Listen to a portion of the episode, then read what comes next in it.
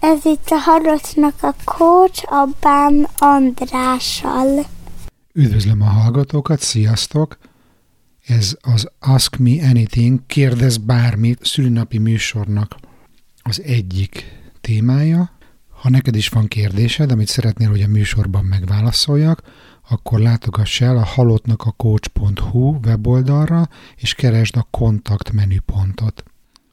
Egy másik hallgató, András, legalább három műsorra elegendő kérdéssel talált meg. Ezekből kiválogattam csak kettőt, ami igazából szerintem összefügg, és mind a kettő talán a produktivitással van kapcsolatban, így szólnak. Sokszor esik a kiégésről a műsorban, de mi van akkor, amikor a kócs is feltűri az ingúját, és kénytelen összekoszolni magát? Milyen technikákat, Getting Things Done, Pomodoro, stb. alkalmaz, milyen a munkamódszere, ami a hites szerint a hatékony munkavégzéshez kell. Ez a kérdés első fele. Nos, érzem én, hogy itt egy nagyon nagy produktivitás fét is van a mai világban. Ugye, hatékonynak legyünk, és produktívabb, és minél több feladatot végezünk el minél kevesebb idő alatt, és versenyeznünk kell mindenféle szoftverekkel, és robotokkal, és komputerekkel, és az ázsiaiakkal, és az alulfizetett eh, eh, indiai shared service centerben dolgozókkal. Én azt éreztem már régóta, hogy ez iszonyat nagy nyomást gyakorol ránk. Én azt gondolom, hogy ez a fajta környezet, amiben ma élünk, így a 21. század elején vastagon szerepet játszik abban, hogy a kiégésből egy járvány lett ma, de hogy konkrétan a kérdésre válaszoljak, hogy én milyen technikákat alkalmazok, hogy nekem mi a munkamódszerem, hogy hatékony legyek. Talán úgy fogalmaznám meg, hogy, hogy egyszerűségre törekszem.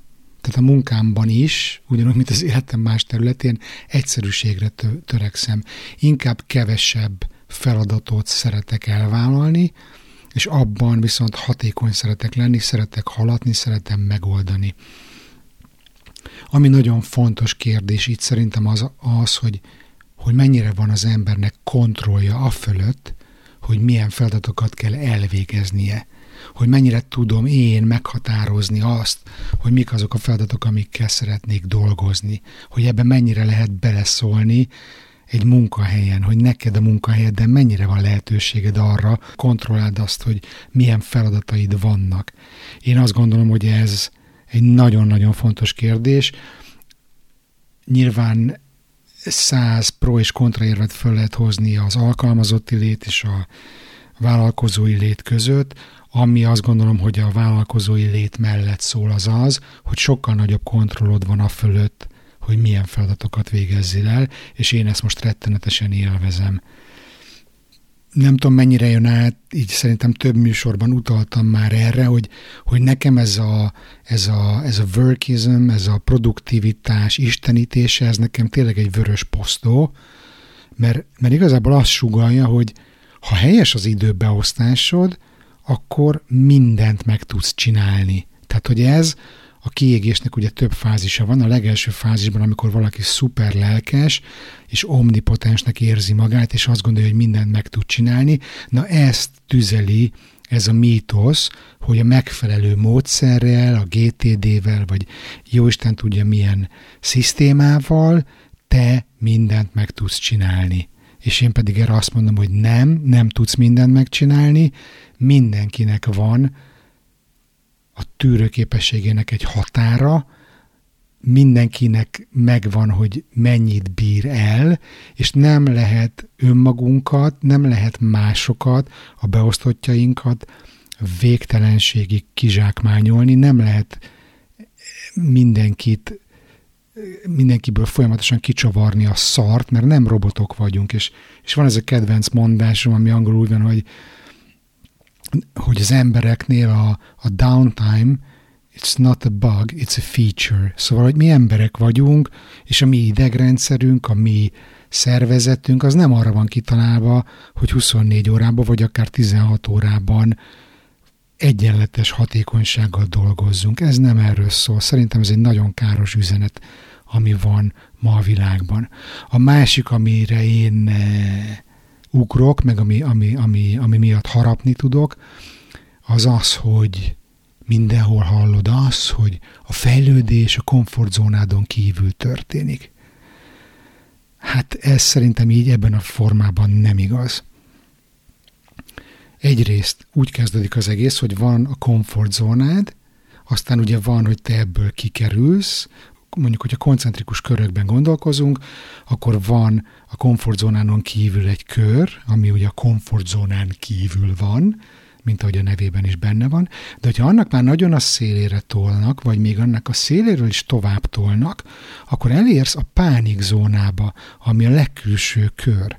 És az, hogyha te a pánikzónában vagy, az tutira nem fog neked segíteni sem a hatékonyságodban, sem a mentális egészséged megtartásában. Tehát én azt szeretném, hogyha olyan vezetők lennének ebben a világban, akik odafigyelnek az embereikre, és nem ezt a baromságot nyomják, hogy a komfortzónán kívül kell lenni ahhoz, hogy fejlődjél, és akkor ez, ezzel a jelszóval kitolják az embereket a pánikzónába, vagy a komfortzónán kívül tartanak embereket tartós ideig, hogy ez miért nem jó, ez. Azért, mert nem a teher alatt nő a pálma, hanem a fejlődés akkor történik, amikor egy ideig kint voltál a komfortzónádon kívül, és vissza tudsz térni a te komfortzónádba, és van időd arra, hogy reflektáljál, mi történt veled. Hogy van lehetőséged arra, hogy levond a tanulságokat, hogy, hogy tanuljál. Egy másik kedvenc mondásom szerint az élet az pont az iskolának a fordítottja. Mert ugye mi van az iskolában? Tudod, hogy lesz egy vizsga. És akkor te arra fölkészülsz, tanulsz, és levizsgázol. Vagy sikerül, vagy nem. Az élet ennek pont a fordítottja. Először van egy vizsga, és utána tanulsz belőle.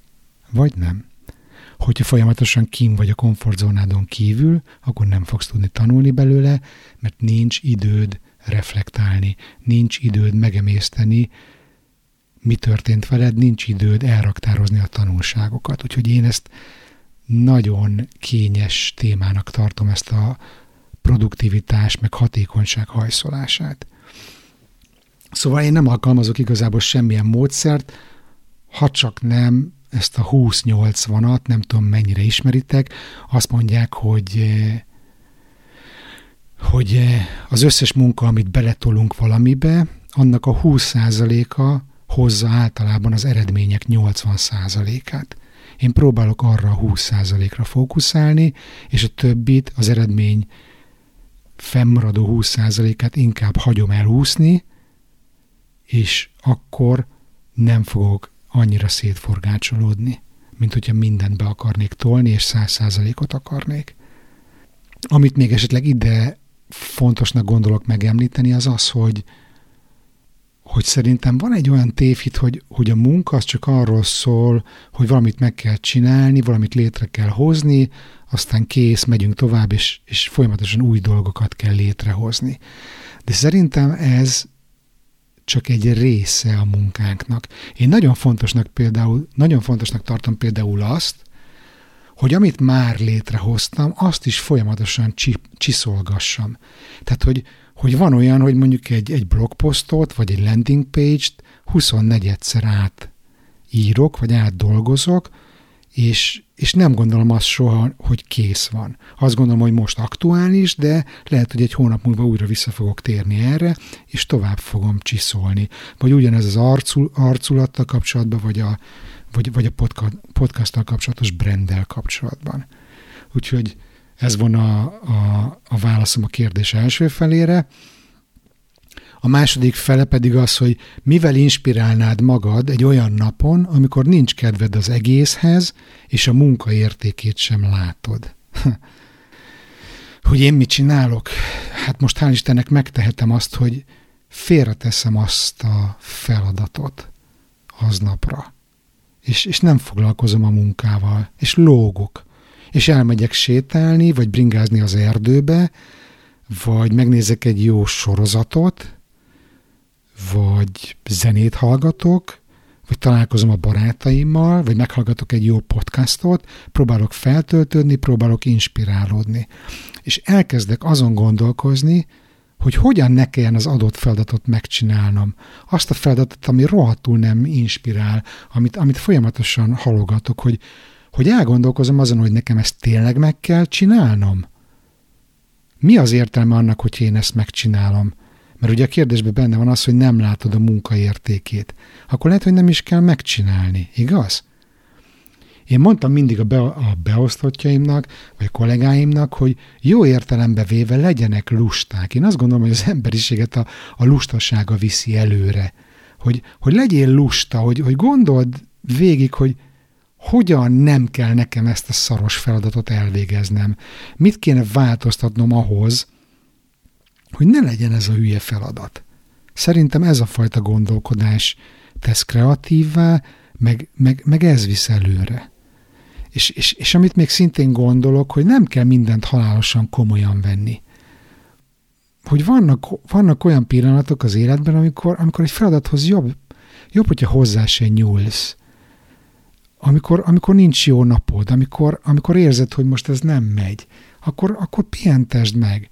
Lehet, hogy másnap előveszed, és öt perc alatt sokkal jobban megoldod. Vagy lehet, hogy tudod delegálni, vagy meg tudsz kérni valakit, hogy segítsen ezzel. Aztán persze vannak olyan rutin feladatok, például ilyen administratív feladatok, amiket én ilyen robot feladatoknak hívok, ami, hogyha, hogyha egy idő után, hogyha már rengeteget csináltad, és készségszinten megy, akkor igazából pihentető is. És amikor így fáradt vagyok, vagy nem vagyok kreatív, akkor veszem elő ezeket a robot feladatokat, közben lehet, hogy zenét hallgatok, és akkor megcsinálom ezeket. Úgyhogy ha, lehet, hogyha most egy nagy vállalatnál dolgoznék, és a képzeletbeli főnököm ezt hallaná, akkor marhára nem lenne boldog ezzel a válaszsal, de én azt gondolom, hogy az eredményt kell nézni, meg azt, hogy hosszú távon kell gondolkodni, és nem rövid távon kicsinálni magunkat, meg a beosztottjainkat, meg a kollégáinkat. Úgyhogy ez volna a válaszom, remélem segített. Kedves hallgató, remélem tetszett a mai adás. Ha igen, akkor kérlek, hogy iratkozz fel rá, mesélj róla egy barátodnak, oszd meg a közösségi médiában, és értékeld jó sok csillaggal az iTunes-on, hogy mások is megkapják a garantált világmegváltást. Ha nem akarsz semmiről lemaradni, akkor pedig csatlakozz a Halottnak a Coach podcast közösség zárt Facebook csoporthoz. Ha te is érzed a változás szükségét, de nem tudsz egyedül elindulni az utadon, vagy nem vagy biztos benne merre indulj, akkor ne félj segítséget kérni. Amennyiben velem szeretnéd bizalmasan átbeszélni a problémádat, vagy az elakadásodat, akkor foglalj egy Skype konzultációt. Az első alkalom ingyenes. További részletek és kontakt a halottnak a coach.hu weboldalon. Köszönöm már a figyelmet, Bán András voltam, a mi hamarabbi viszont hallásra.